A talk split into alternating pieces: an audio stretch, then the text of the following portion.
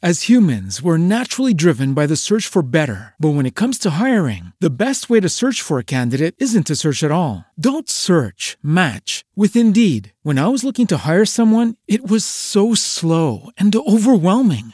I wish I had used Indeed. If you need to hire, you need Indeed. Indeed is your matching and hiring platform, with over 350 million global monthly visitors according to Indeed data, and a matching engine that helps you find quality candidates fast. Ditch the busy work. Use Indeed for scheduling, screening, and messaging so you can connect with candidates faster. And Indeed doesn't just help you hire faster. 93% of employers agree Indeed delivers the highest quality matches compared to other job sites, according to a recent Indeed survey. And listeners of this show will get a $75 sponsored job credit to get your jobs more visibility at Indeed.com/podcast. That's Indeed.com/podcast. Terms and conditions apply. Hello and welcome to On the Ledge, episode 138. And this week we're keeping the Aspidistra flying. If you're a new listener, my name is Jane Perrone. I like houseplants and I'm not ashamed of it.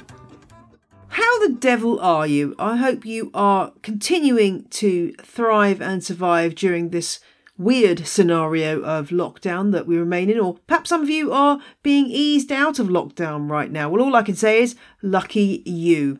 But you know what? We've got our plants, we've got our leaves to look at, and that makes life okay. In this episode, I meet Philip Oostenbrink, the national collection holder of two different species of Aspidistra, the Victorian favourite that we should all be growing. I answer a question about watering snake plants, and we meet listener Rose. Yes, another listener called Rose, a different one from before. Thank you to everyone who has signed up to be a houseplant buddy on the thread that you'll find on the Houseplant Fans of On The Ledge Facebook group. There are lots of people there who are looking for somebody to chat to about their plants. All you need to do to get involved is put a comment on that thread, or perhaps if you see someone else who shares interests or perhaps geographical location with you, then add a reply to their comment and you can team up and have a chat. It might be via Facebook Messenger, email, Zoom. It's really up to you. But it's not too late to join in. So if you're feeling a bit bored, lonely, or fed up during lockdown, then this is a great way of livening up your life.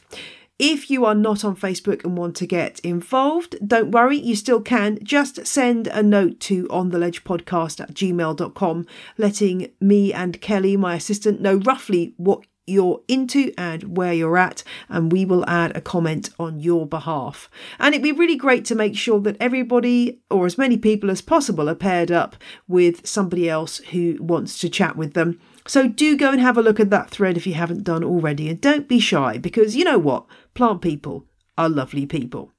I'll put a link to that in the show notes, of course, so you can click through easily enough and find it.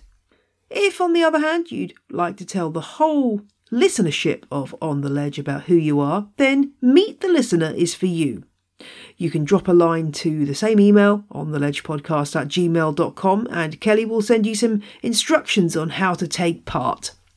And that's exactly what Rose did. Let's hear from her now. Hi, I'm Rose from the Netherlands. I was really raised with plants and animals, but I first really got into plants myself when I had a burnout a few years ago. And one of the things that really gave me some solace, some feeling of accomplishment and usefulness, was taking care of my plant babies. Since then, I started making YouTube videos about plants and about the amazing plants in my area. I live right in the center of all the greenhouses here in Holland, which is really, really fun. And I listen to podcasts and have an Instagram. I'm full of planty learning. I love it.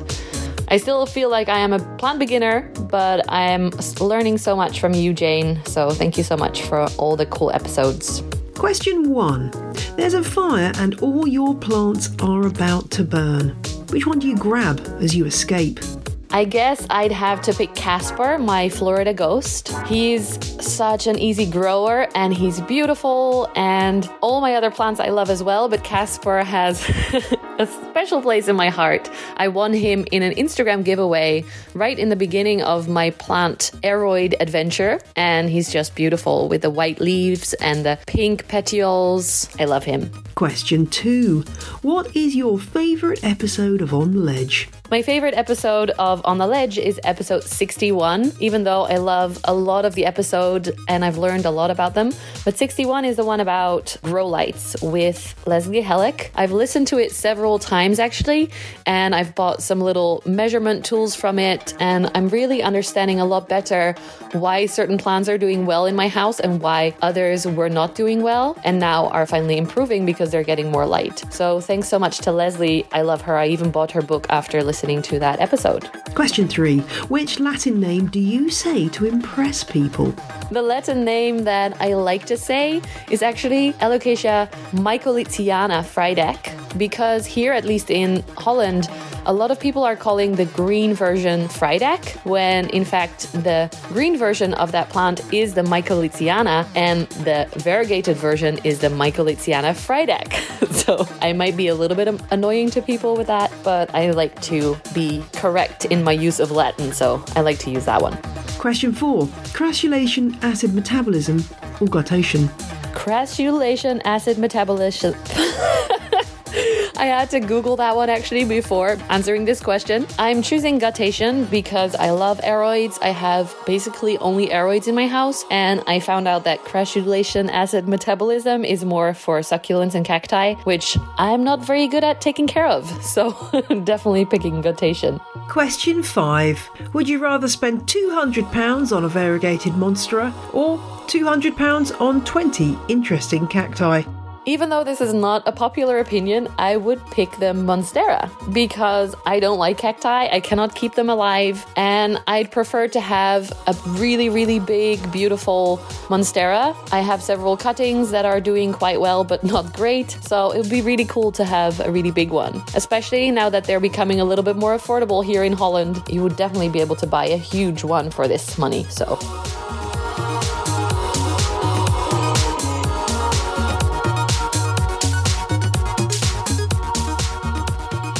I love the fact that the Florida ghost is called Casper. What an inspired choice of name. Thank you, Rose. Nice to meet you. And welcome to new Patreon subscribers, Jian Liang, Desiree, Sarah and Kaylee, who all became legends this week. And thanks to Andy, who upped his pledge from crazy plant person to legend. Check the show notes at janeperrone.com for details of how to join the merry band of Patreon subscribers. And if that isn't your bag, then you can give a one-off donation via ko-fi.com or PayPal. Those links are also in the show notes. Leave me a review on your pod app of choice, or maybe just tell a friend about On The Ledge who's in need of some lockdown listening. I had a few interesting emails in response to midweek bonus number 5, the question about shopping at big box stores, which I wanted to share with you. One of the messages came from a listener who works at one of the plant farms that supplies the big box stores of America. And this person, who wants to remain anonymous for perfectly understandable reasons, said that the amount of plastics, chemicals and plants that are disposed of would make your stomach turn. Sometimes we throw out tons of perfect plants simply because the company changes its mind. And so their message is this: please use social media to create a socially distanced plant swap. Then you would have friends to swap with in person later. So thank you to that anonymous listener who got in touch.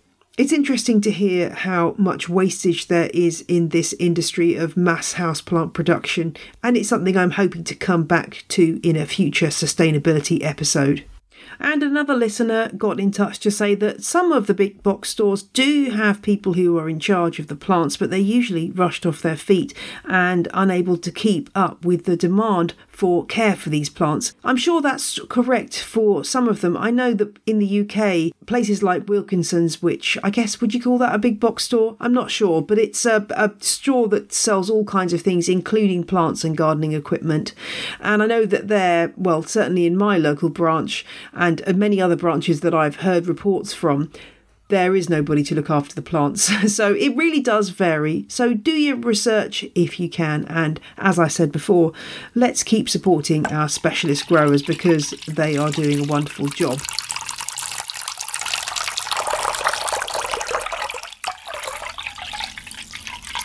Long-time listeners to the show will know that I am a big fan of the Aspidistra. So I was delighted when Philip Oostenbrink, who is the national collection holder for Aspidistra elatior and Aspidistra sichuanensis cultivars in the UK. He's also head gardener at Canterbury Cathedral, so he's a very busy man.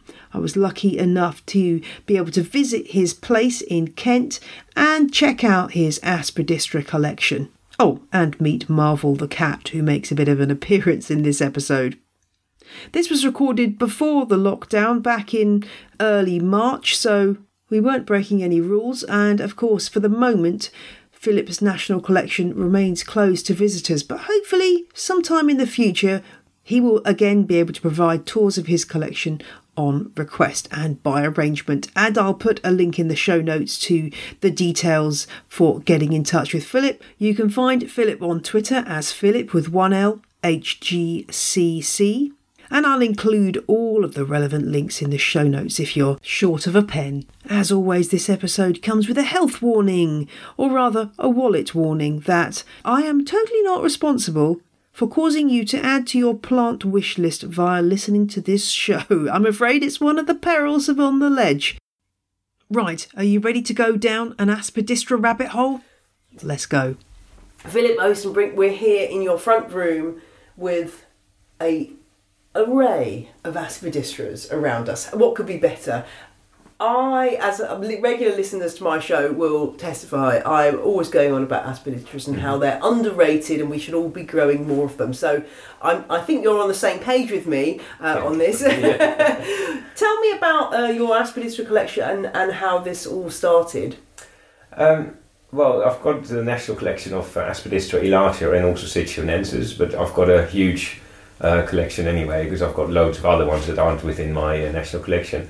But it started with one plant I found in the deanery greenhouse in one of the Coltrane's, actually, because I always thought there was just a green one. But in the deanery where I work, they had a variegated one, which I thought was very unusual. And then I started looking into it a bit more and see what other kinds of Aspidistra were, and I discovered that there are about 175 species alone, so that's why I started getting interested.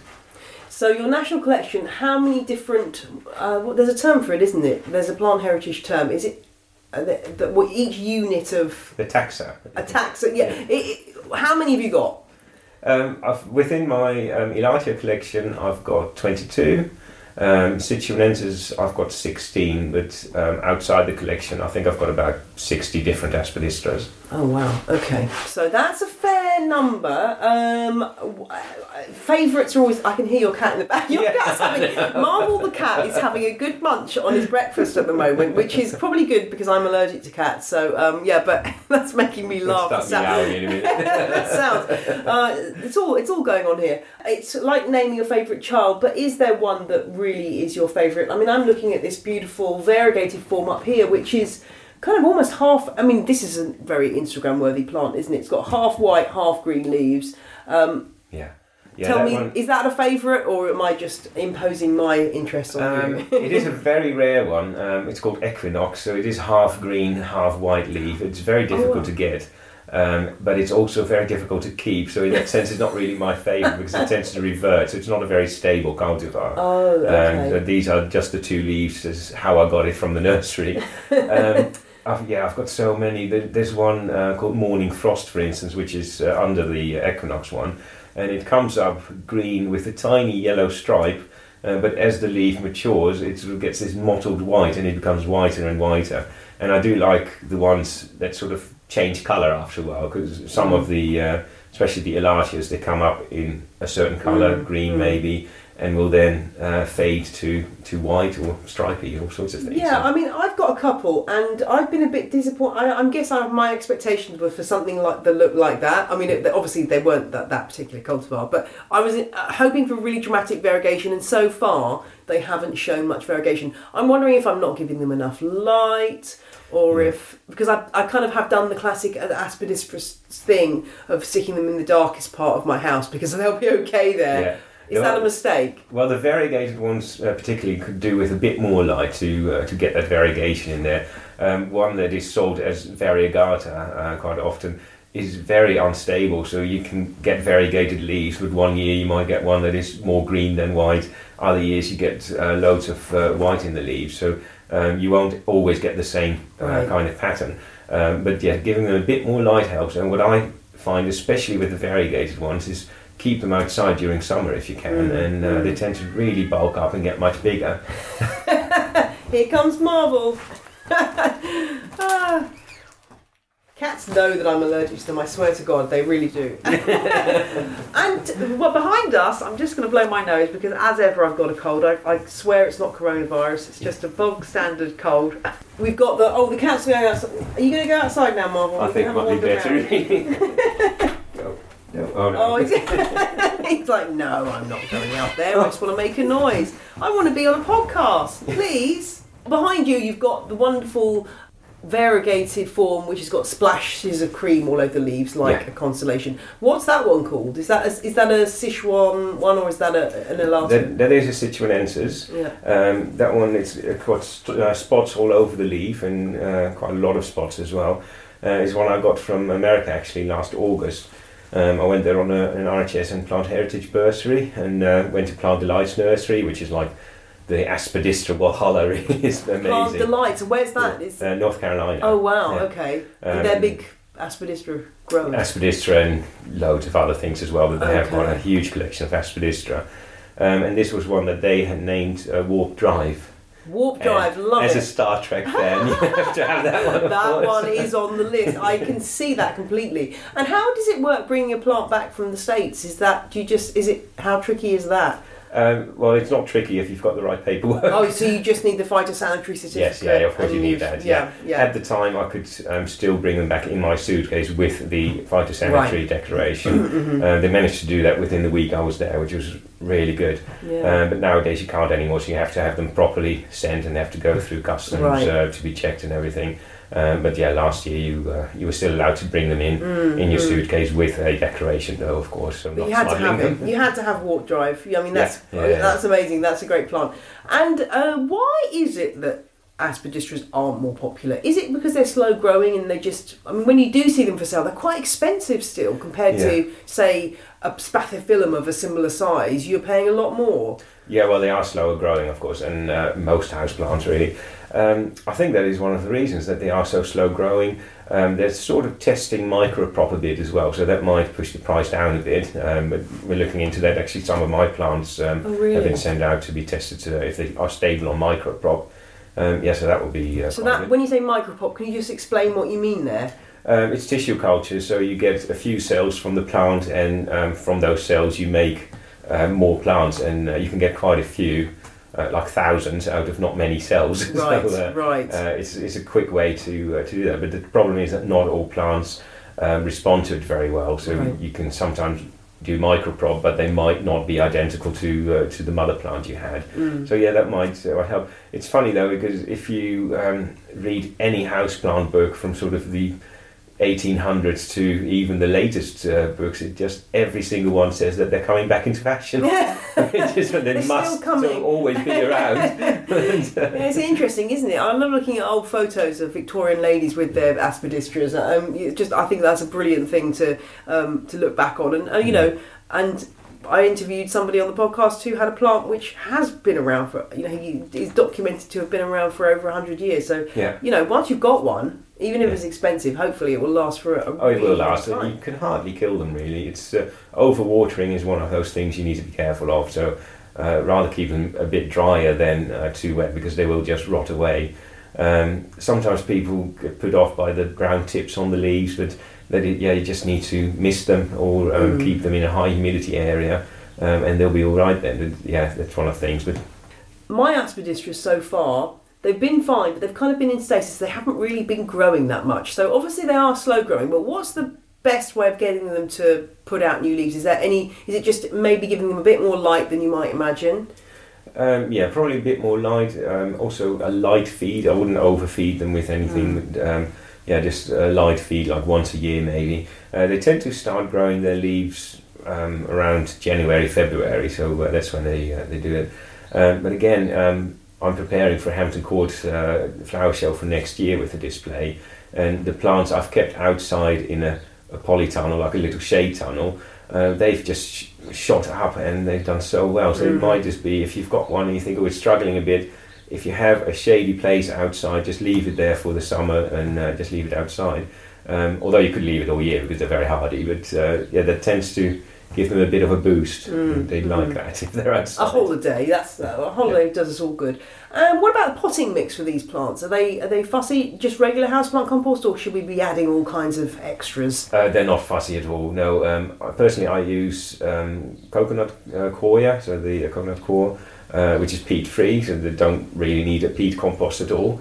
I give them a bit of sequestration of iron or tomerite, something like that, just to give them a bit of feed, because, of course, the compost is only a medium, so you can add any feed to that you like, or even Miracle-Gro if you want. Yeah. That's how I grow them. But quite an airy compost. You don't want anything sort of sandy or anything too dense, because they just won't like that. They like air around their roots, because otherwise they'll just rot. Right, okay. Well, that is all top tips, and I'm hoping I'll be able to get mine growing a little bit better. Are there any cultivars that you still haven't got in your collection that you're seeking after in all strange corners of the globe? Are there any other ones? I mean, that white and green one is pretty outstanding. Is there anything else that's out there still to be got? The white and green one was actually one that I was looking for and have managed to get.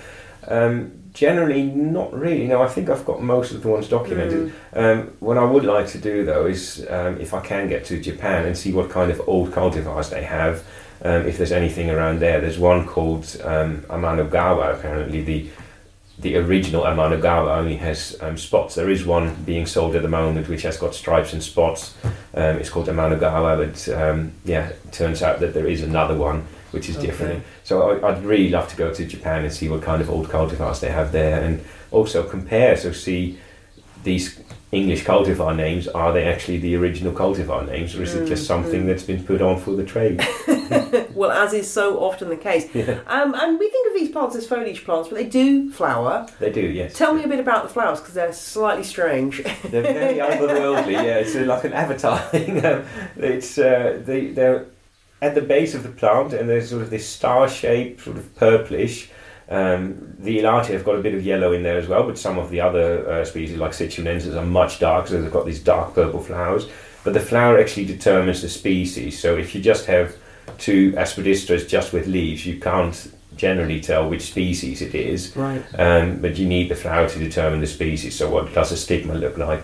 There is this myth, which you can't get rid of, that they are pollinated by slugs, but it's just simply not true. Yeah, I remember my friend Robbie Blackwell Miles talking about this, I'm in my mind, I'm remembering that he was talking about fungus gnats or small flies being the pollinators. The flower evolved to look like a mushroom, basically. Right. And the fungus nets pollinate them. And if you open up a flower, because for identification you sometimes have to cut a flower in half, then you can really tell that slugs would never pollinate them, because they'd have to eat through the stigma to get to the pollen. So they couldn't do that. Yeah, that doesn't make any sense. Oh, how interesting. I mean, I guess probably you won't be growing them just for the quality of the flowers, but they're kind of a curious extra. And do they flower every year? How often can you expect to get... they can flower every year, but they tend to flower on plants that have been recently split or have got space in the pot. Right. Because I quite often hear people say, I've got this Aspidistra which has been in my family for 1,000,000 years or whatever it is. And it has never flowered, and it is quite often because they're so pot bound, and I think that is one of the reasons they don't flower then. So quite often when I buy plants, of course they have quite often reasonably potted up or something, and yeah, they flower. And especially elatior flowers can be quite big. They can sort of be the diameter of a 10p coin. So. Oh wow, that's quite a lot. Yeah, that's quite big. I always think of them as being really tiny. And so, do you ever sort of go to an elderly? Or I'm always looking at people's windows, through people's windows as you're walking around.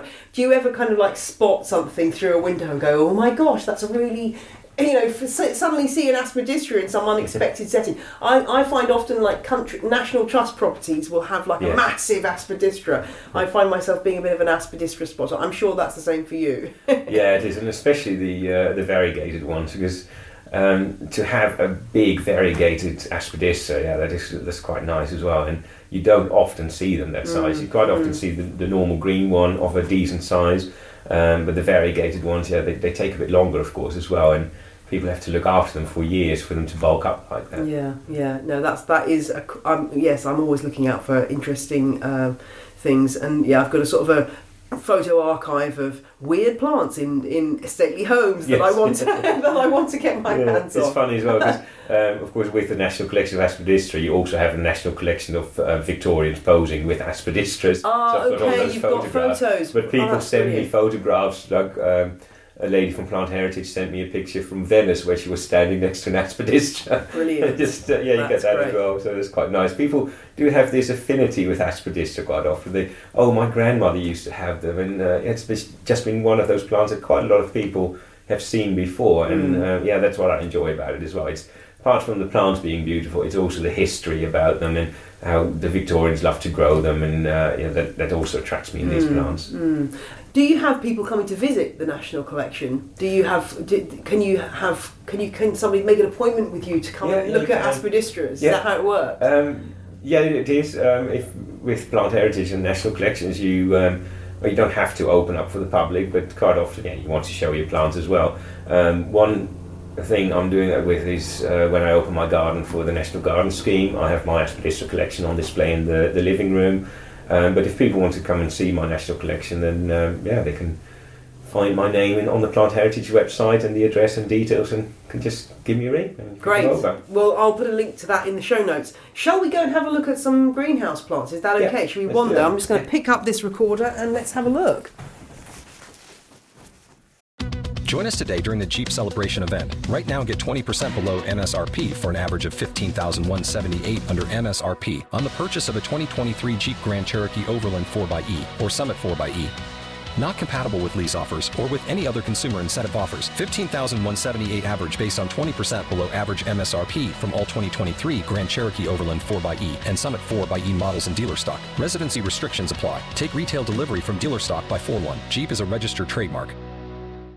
As humans, we're naturally driven by the search for better. But when it comes to hiring, the best way to search for a candidate isn't to search at all. Don't search, match with Indeed. When I was looking to hire someone, it was so slow and overwhelming. I wish I had used Indeed. If you need to hire, you need Indeed. Indeed is your matching and hiring platform, with over 350 million global monthly visitors according to Indeed data, and a matching engine that helps you find quality candidates fast. Ditch the busy work. Use Indeed for scheduling, screening, and messaging so you can connect with candidates faster. And Indeed doesn't just help you hire faster. 93% of employers agree Indeed delivers the highest quality matches compared to other job sites, according to a recent Indeed survey. And listeners of this show will get a $75 sponsored job credit to get your jobs more visibility at Indeed.com/podcast. That's Indeed.com/podcast. Terms and conditions apply.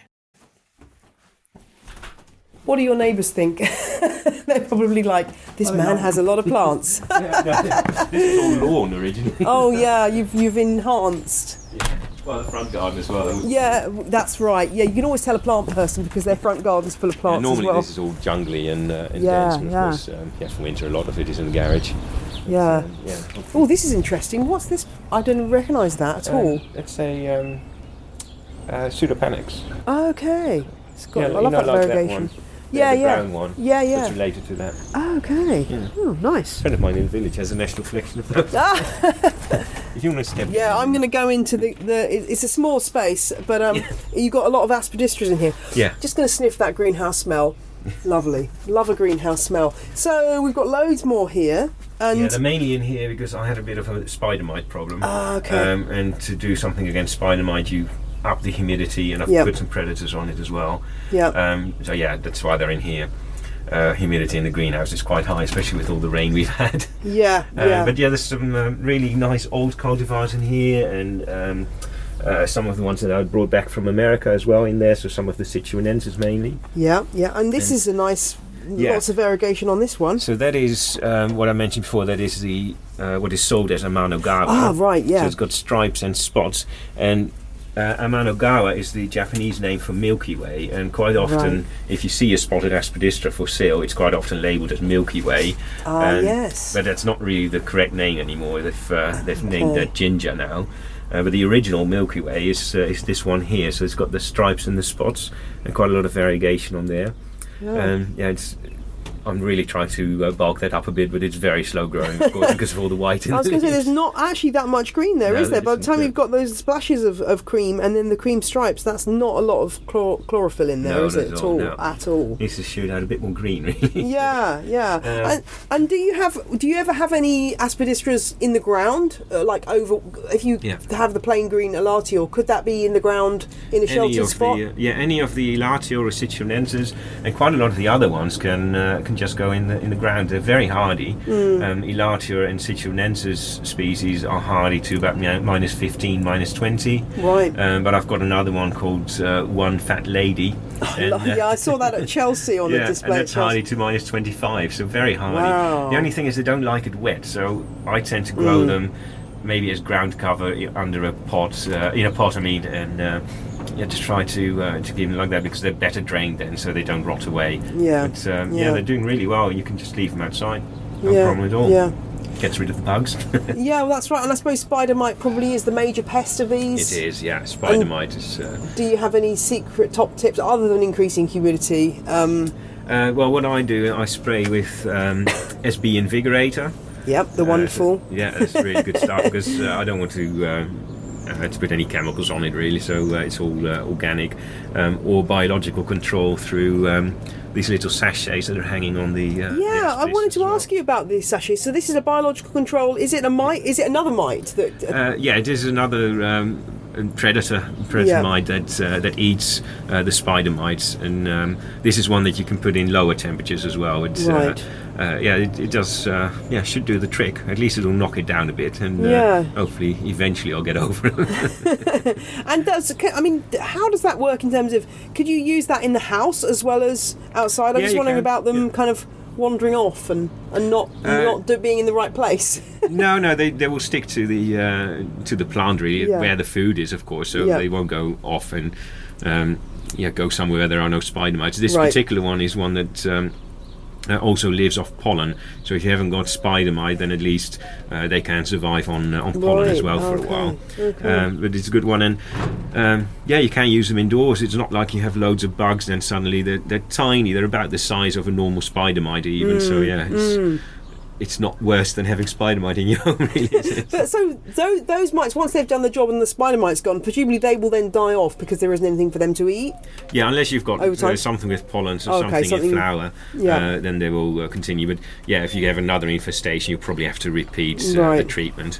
Yeah. Oh, it's great to be able to use these sort of non-chemical methods to control things. It's definitely worth looking into. And are people do you find that other people are getting really into these rare and unusual aspidistras and kind of trying to swap things with you? And I mean, is there a market for these very rare ones in the way that there's a market for the variegated monstera and all that? No, definitely. There's. I'm actually running an Aspidistra European group on Facebook. Mainly set it up to be European, because then you can swap around with everyone as well. But there are some very popular ones. There's one which is in a trade as chromatographic, which is actually called Kimboshi. I've got one indoors, but it's got spots, but it's got this aura around the spot as well. and yeah, they sell 9 centimetre pots for £40 to £50 because they're so sought after those. Yeah, and I guess again it's the propagation. How is it just division on these ones? Is that the only way you're going to be? Yeah, it's just division, and it's quite easy. You just take it out of the pot. You can clearly see the rhizomes, and if you find a bit that's got a bit of root on it as well, snap that off and just pop that up. It's very easy, and I've done it any time of year. I even do it in the middle of summer if I need to. Yeah, but I guess it's the more you do that, the smaller your original plant. It's not going to be a massively. You're not going to end up with loads. No. Can you? What's the seed situation though? I mean, can you ever get Aspidistra? I've never seen Aspidistra seed. They tend to only produce seed when they're out in the ground. Right. And when I was in the US, they did have some seedlings there as well. But yeah, in this country, it just won't happen. No, they just won't set seed. I asked because we're just doing our annual sew along on the podcast where we're discussing growing houseplants from seed. So I'm thinking about everything in terms of, can you grow that from seed? And it's just interesting what plants can and can't, you can get the seed or you can't get the seed. So that's just an interesting one. I've never seen Aspidistra seed for sale. Oh, okay, that's fair enough. Very unusual. Well, I guess that's why, again, another reason why it's, if you could buy a seed, then you'd be producing loads of plants and the price might be a bit cheaper. Yeah, they're not stable from seed either though, so you will get different ones quite often, which could be good in a way, but on the other hand, how many do we need that have just got this tiny little different stripe? I can see what you're saying. I'm also being drawn to this one here, which is, you can tell I'm a man on variegation. This is a rather beautiful variegation with the sort of different levels of minty green stripes and cream. What's that one called? That one is called Mangetsu, and that is one of the very old Japanese original cultivars. Oh, wow. And it comes up, this is one of those that changes colour. So it comes up with these quite green leaves, and then eventually the white will fade, and they can fade to almost completely white. The green will fade, and it will fade to almost completely white. And it's got some spots as well. But yeah, that's a very old Japanese cultivar, and those are the ones that I'm really looking for. So to get original Japanese selections, because that's where they grew them so much, and that's where they did all those selections. And are the Japanese still Aspidistra crazy? They're still into them? Well, one lady I spoke to who is Japanese said it's called this toilet plant because they have a lot of outdoor toilets in the older buildings, and apparently it was always next to the toilet. Right, okay. Shady spot, I like that. Suppose. Yeah, I guess that's true. But some people are still enthusiastic, and there are still good collectors there. Oh, that's great. Well, it's really nice to see your national collection, and long may the Aspidistra reign. And it's not going anywhere, is it? It's going to be around for forever. So coming back into fashion. It's coming as it has been for the last however many years.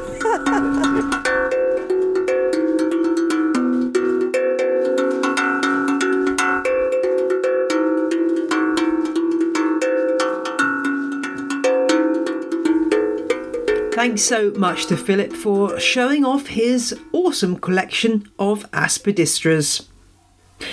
And now it's time for Question of the Week, which comes from Cape Cod Quaza on Instagram. Great Instagram handle there. And Cape Cod, as I'll call them for short, is a total noob to houseplants. And they've got a Sansevieria zeylanica in a 6-inch wide by 4-inch deep pot. And Cape Cod writes, I know they only need water about bi-weekly, if even that, but I don't know how much they need at a time. Help. What a great question, because I think this is one of the misconceptions about watering, that you can look at a plant and say, okay, I'm going to give it a mug full of water every week on the same day at the same time, and that way it will stay nice and hydrated. But what it's easy to forget when you're a beginner is that the amount of water that a plant needs will change according to the conditions, what the plant's up to, and of course, what potting mix you've put it into. So this Sansevieria zeylanica, which is the plain green mottled form of the snake plant, the genus has actually changed to Dracaena zelanica, but I'm not sure I can quite cope with that yet. It's a lovely plant. It does need regular watering during the growing season, as Cape Cod has pointed out. But How do you know how much to give it? Well, the one way to make sure that you're never overwatering a plant, and this method also means that it doesn't really matter how much you water, is to take the plant out of its pot, if it's in an outer cache pot, so it's just in its pot with the drainage holes, and either put it in the sink and run a load of water through that pot until it's well drained and all of the compost has had a chance to get moist, or place it in a container of water to soak up as much water as it can in about an hour and then allow it to drain. By doing either of these methods, you're letting the plant choose how much water it needs rather than dictating, oh yes, it needs a mug, because inevitably you'll get that slightly wrong. And if you don't remove any excess water from the bottom of the pot, then root rot ahoy, as you might say. So I would recommend taking this plant out of its environment and sticking it in the sink and doing the watering once a week that way. It's much better to water thoroughly and so that the compost is allowed to get wet and then to dry out than dribbling on a bit of water every now and again. Part of the reason for that is if you do that, then the plant starts to think that water is only available near the surface and will grow a lot of roots near the surface, which is not what you want. You want a nice root ball much lower down in the pot. And if you're not sure if your plant needs watering in the first place, go ahead and stick your finger right in there, right up to the end of your finger, depending on the size of the pot, and see what the potting mix is doing around the root ball. If it's completely dry, then yes, it'll need water. If it's still pretty damp at that level, as opposed to being dry at the surface but still moist right in the root ball, then watering is required. And remember, with Sansevieria in the winter, this plant can be much, much drier, and you might only be watering this once a month or so.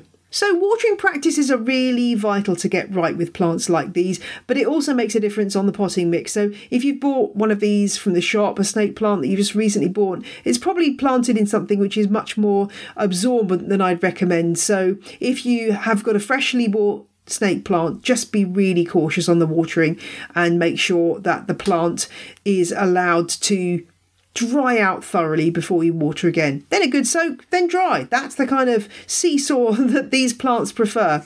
And once you get it potted up into something a little bit more free draining, then you can be a bit more generous with the water because you've sorted out the drainage issue. So I hope that makes sense, Cape Cod. And if you've got a question for On The Ledge, drop me a line, onthelledgepodcast@gmail.com.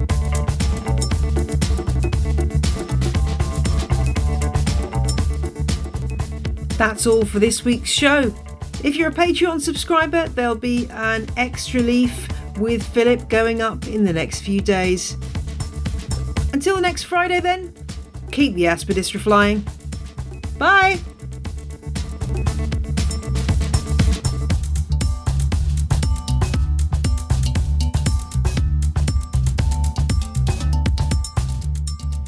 The music you heard in this episode was Roll Jordan Roll by the Joy Drops, an instrument the boy called Happy Day Gokana by Samuel Corwin, and the tracks Chiefs and Endeavour, both by Jazar.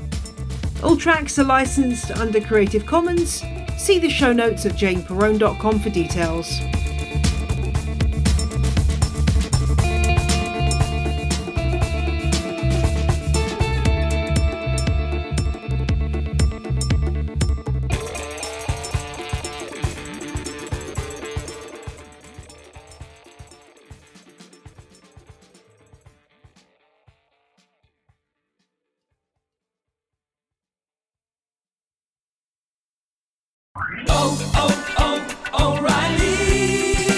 You need parts? O'Reilly Auto Parts has parts. Need them fast? We've got fast. No matter what you need, we have thousands of professional parts people doing their part to make sure you have it. Product availability. Just one part that makes O'Reilly stand apart. The professional parts people. O'Reilly Auto Parts. Don't you love an extra $100 in your pocket? Have a TurboTax expert file your taxes for you by March 31st to get $100 back instantly. Because no matter what moves you made last year, TurboTax makes them count. That means getting $100 back and 100% accurate taxes Only from Intuit TurboTax. Must file by 3/31. Credit only applicable to federal filing fees with TurboTax Full Service. Offer can be modified or terminated at any time.